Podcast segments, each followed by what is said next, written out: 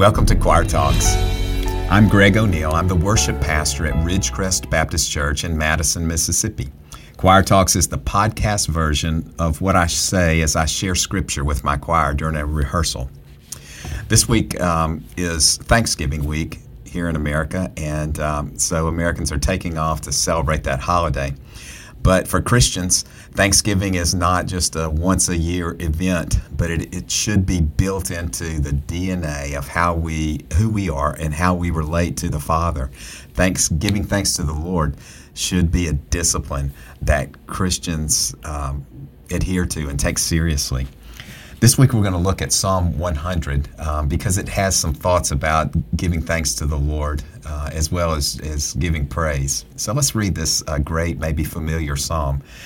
It starts this way Make a joyful noise to the Lord, all the earth. Serve the Lord with gladness.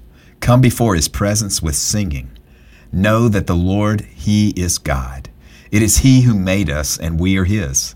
We are his people and the sheep of his pasture.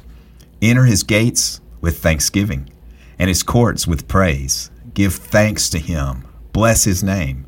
For the Lord is good. His steadfast love endures forever, and his faithfulness to all generations. All right, here's the first couple of verses again. I want you to, to notice some things about them. Uh, make a joyful noise to the Lord, all the earth. Serve the Lord with gladness. Come before his presence with singing. It's an invitation to come before the Lord and to offer gifts of thanksgiving and praise in worship of Him. It starts with these three simple phrases.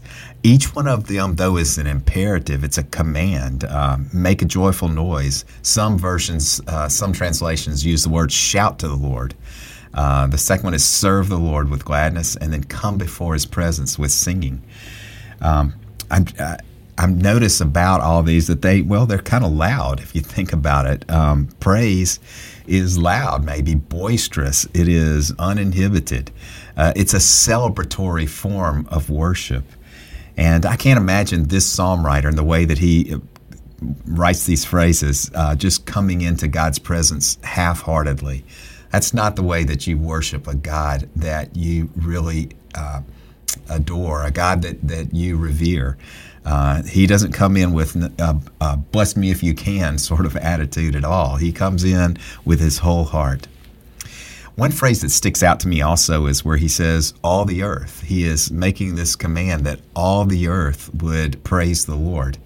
And he's tying into a, a greater biblical theme um, that I see in many places throughout the Bible, which is that it is God's global agenda that all of the earth and all the people there uh, worship him. They see his greatness and worship him. Um, Habakkuk uh, chapter 2, for instance, says that, that the knowledge of the glory of the Lord will cover all the earth as the water covers the seas. Uh, Psalm 67, look that up real quick, uh, says that uh, says that uh, may all the people praise you so that your ways may be known across all the earth. The prophet Micah uh, paints this vision of, uh, of people from all over the earth streaming up to worship the Lord and like a mighty river streaming before him. And then in the end of the Bible in Revelation, we have that great picture of people, as the Bible says, from every tribe, nation, and tongue gathered to worship. So, uh, this psalm writer is tying into that. He says, All the earth come before him and worship the one who is worthy. And he, he, in, he um, tells us to worship with a particular attitude. He says, Worship him with gladness. Um, that is similar to me from Psalm 122, where that psalm writer writing a one of the psalms of ascent, one of the songs that you sing as you uh, ascend the Temple Mount to go into the temple to worship. Um, the first phrase of that Psalm 122 is, "I was glad when they said to me. Let's go into the house of the Lord. So here's this posture of a worshiper. It, it's a posture of gladness, of anticipation, of looking forward to the moment that I can make my offering before the Lord. Um, so let me ask you are you glad when you think about coming to worship? Are you glad? Do you anticipate those moments when you can come and worship Him, especially collectively with other believers?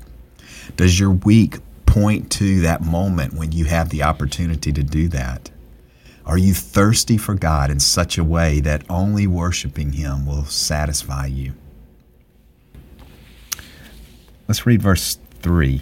It says, Know that the Lord is God. It is He who made us. We are His. We are His people, the sheep of His pasture. Um, I like this because it points out um, that there's a relationship between us and the Father, this one that we worship. Um, you see a lot of the transcendence of God. Know that the Lord is God. He is the one who is to be worshiped.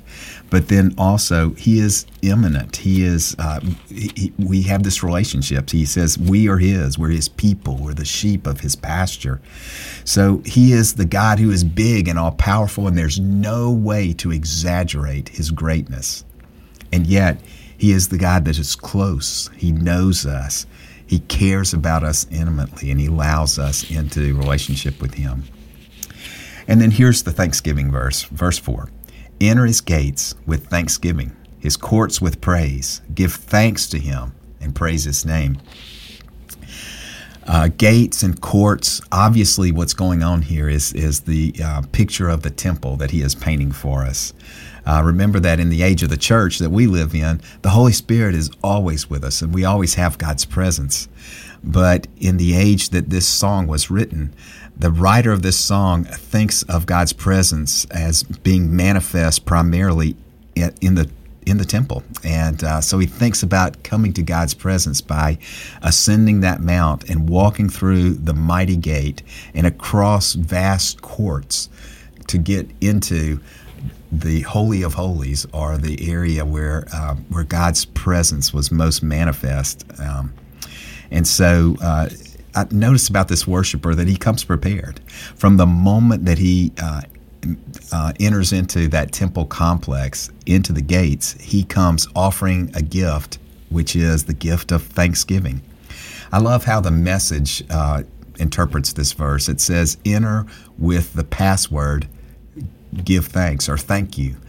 Um, that's the way we, we should get into God's presence. We should come with a grateful heart, with uh, a recognition of all that God has done for us and, and all that He is in relationship to us. And we should come into His presence offering thanks and then offering praise.